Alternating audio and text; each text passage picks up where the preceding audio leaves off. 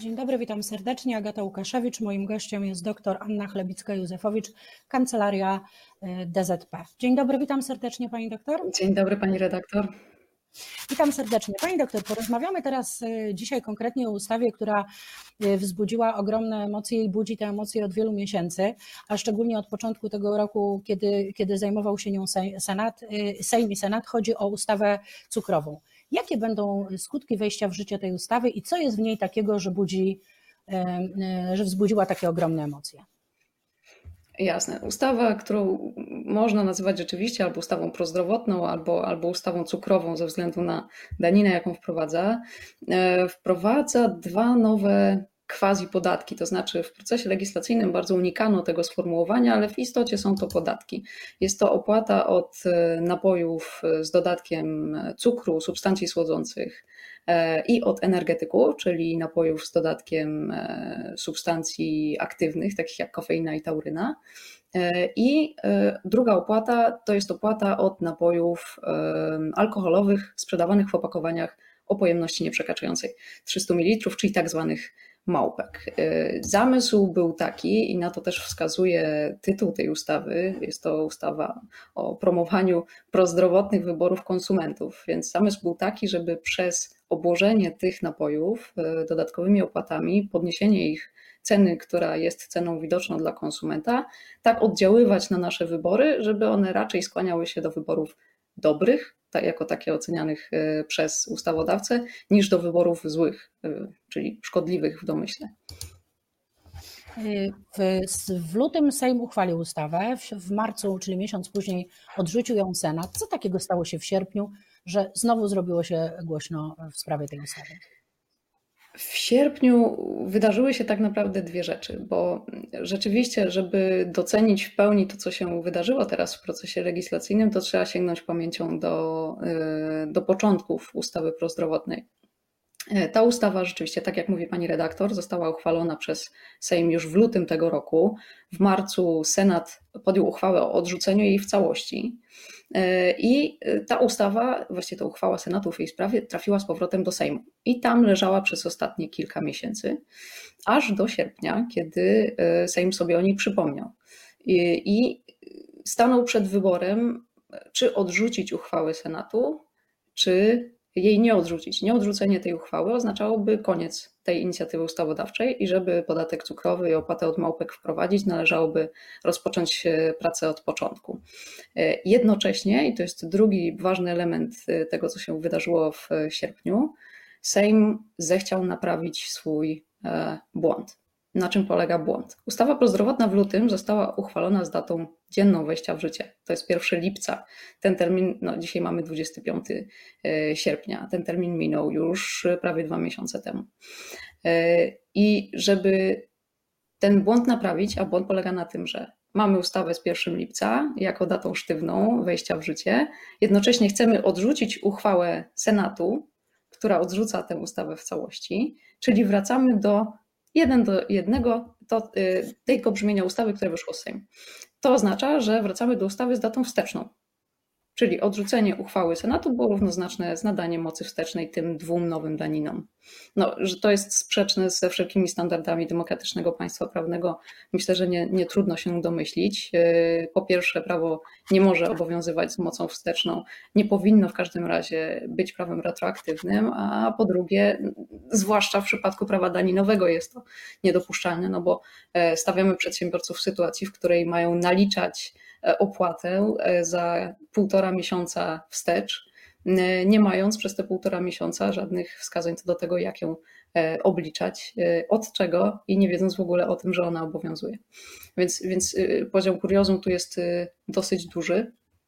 Ale jak ten grzech, bo podatek cukrowy bywa w krajach anglosaskich nazywany syntax, czyli, czyli podatkiem od grzechu, i niestety akurat ten proces w Polsce E, staje się zapisem grzechów, grzechów e, ustawodawcy w procesie legislacyjnym powoli. E, bo jak ten błąd próbowano naprawić? Otóż przy okazji pracy z jedną z ustaw covidowych, również w sierpniu tego roku, Sejm wniósł poprawkę, która zmienia datę wejścia w życie ustawy prozdrowotnej z 1 lipca 2020 roku na 1 stycznia 2021 roku. No i wydawałoby się, że sprawa jest w tej sytuacji załatwiona. Problem w tym, że nie można nowelizować ustawy, której nie ma. A w tym momencie, kiedy ta poprawka została przez Sejm przyjęta, cały czas w Sejmie leżała uchwała Senatu o odrzuceniu ustawy prozdrowotnej w całości. Więc co może w tej sytuacji. Co może teraz stać się z tą ustawą? Mamy sytuację, w której na biurko prezydenta trafiają dwie ustawy. Ustawa prozdrowotna z mocą wsteczną, czyli w sposób oczywisty niekonstytucyjna ustawa daninowa, i ustawa covidowa, która została przyjęta z naruszeniem trybu ustawodawczego, zawierająca przepis nowelizujący ustawę, która nie istnieje. I teraz można by się zastanawiać, czy da się to zrobić w taki sposób, żeby prezydent najpierw jedną podpisał, pozwolił jej wejść w życie i następnie podpisał drugą, żeby ta zdążyła tę pierwszą znowelizować, tak, żeby wszystko wydarzyło się jednego dnia. E, ale po pierwsze, to jest niemożliwe ze względu na przepisy przejściowe, żeby je równocześnie podpisać, a po drugie, cały czas mamy do czynienia z sytuacją, kiedy prezydent podpisuje najpierw jedną ustawę niekonstytucyjną, a potem drugą niekonstytucyjną ustawę. I fakt, że robi dwa ruchy, które są w istocie nielegalne, e, nie czyni całości legalną. To jest trochę tak, jak gdyby e, do samowoli budowlanej która jest obarczona wadą konstrukcyjną, e, stwarzającą realne niebezpieczeństwo, wpuszczać ekipę budowlaną też w trybie samowoli budowlanej, żeby tę wadę usunęła. No tak, ale są, są też jeszcze takie działania matematyczne, że minus i minus daje plus, więc może te dwie niekonstytucyjne mogą się przyłożyć na jedną konstytucyjną. No niestety, myślę, że y, wielu przedsiębiorców będzie otwarcie kwestionowało obowiązki e, no daninowe, które na nich ta ustawa nakłada. Zresztą mają po temu wszelkie prawo, no bo e, naruszenie trybu ustawodawczego e, w przypadku e, takiej ustawy jest przesłanką do tego, żeby uznać ją w całości za niekonstytucyjną. Jeśli ta ustawa trafiłaby do Trybunału Konstytucyjnego, a cały czas nie wiemy, co zrobi prezydent, jest możliwy taki scenariusz, że prezydent tę ustawę zawetuje, czyli wróci ona wtedy do Sejmu i Sejm będzie musiał ją podwyższoną, kwalifikowaną większością ponownie przyjąć, żeby weszła w życie. Myślę, że takiej większości, sądząc też po rozkładzie głosów przy głosowaniu nad odrzuceniem uchwały Senatu, e, raczej nie zbierze. E, może też prezydent skierować ustawę przed jej podpisaniem do Trybunału Konstytucyjnego w celu zbadania, czy ona zgodna z konstytucją jest.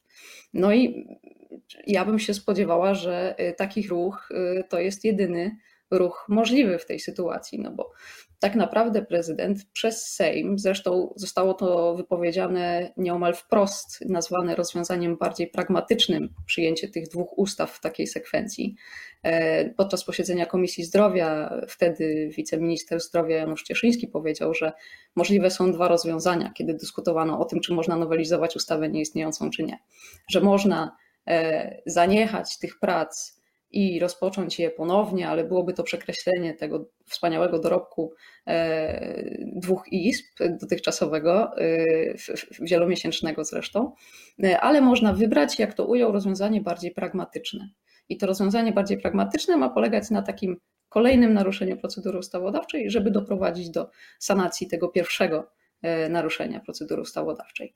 Więc prezydent jest w tej chwili przez Sejm i rząd postawiony w sytuacji, w której e, ma niejako być autorem e, naprawienia błędu Sejmu w całym tym postępowaniu ustawodawczym. Myślę, że, no że tutaj ze strony prezydenta powinien być stanowczy sprzeciw i ten sprzeciw powinien się przejawić właśnie w kontroli konstytucyjności tego aktu.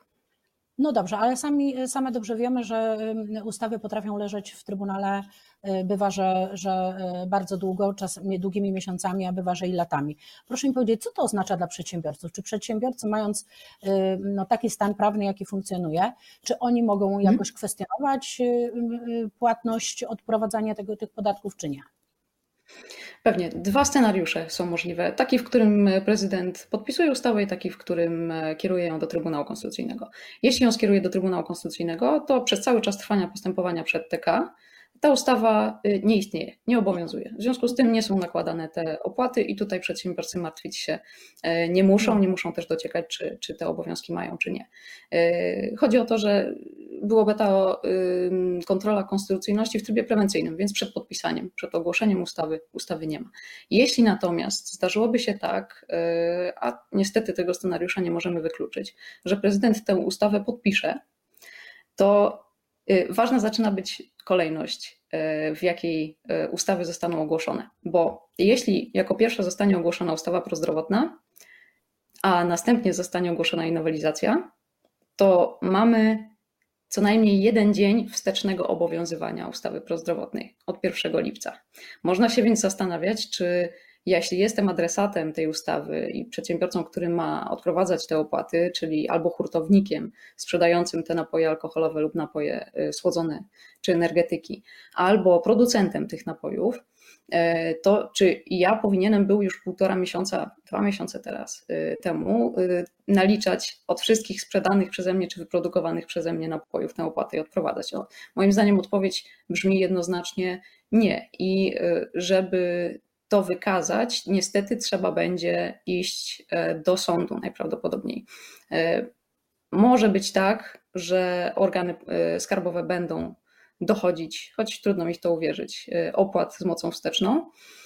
Bardziej prawdopodobny scenariusz jest jednak taki, że będą tej opłaty dochodzić od 1 stycznia 2021 roku. Czyli ten obowiązek nawet jeśli ta sekwencja by się wydarzyła, czyli teoretycznie ustawa będzie obowiązywać z mocą wsteczną przez jeden dzień lub dłużej, e, a, a nowelizacja weszłaby w życie później, to mm, może się raczej tak zdarzyć. Jest to bardziej prawdopodobne, że organy skarbowe zignorują ten fakt i po prostu będą e, opłaty dochodzić od e, początku przyszłego roku.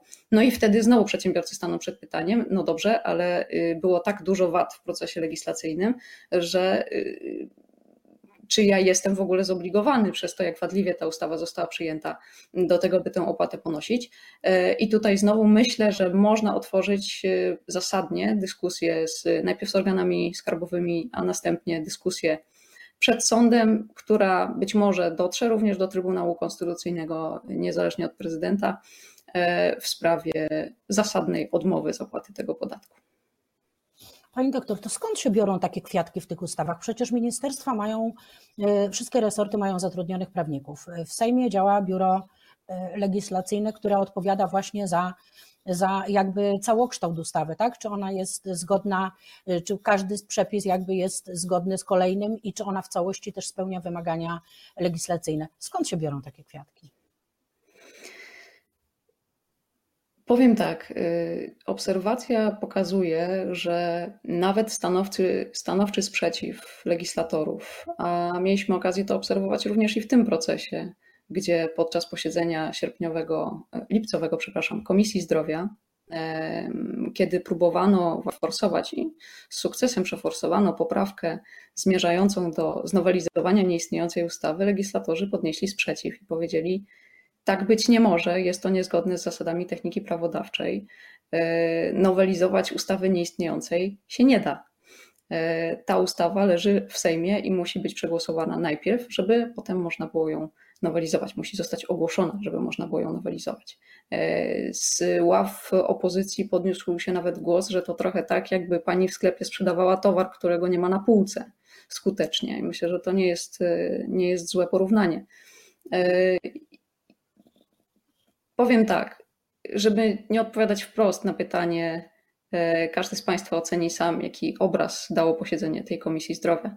Po tym, jak do mikrofonu legislatorzy podnieśli sprzeciw i uzasadnili ten sprzeciw, właśnie powołując się na zasady techniki prawodawczej i konstytucję, e, zarządzono kilka minut przerwy, podczas której w oku kamery, to można zobaczyć na transmisji z posiedzenia komisji, e, odbyła się 10-15 minutowa dyskusja pomiędzy prezydium komisji, legislatorami, była ich trójka, e, i e, panem ministrem Cieszyńskim, który wówczas reprezentował Ministerstwo Zdrowia. Zresztą w całym tym procesie e, to on prowadził projekt ustawy prozdrowotnej.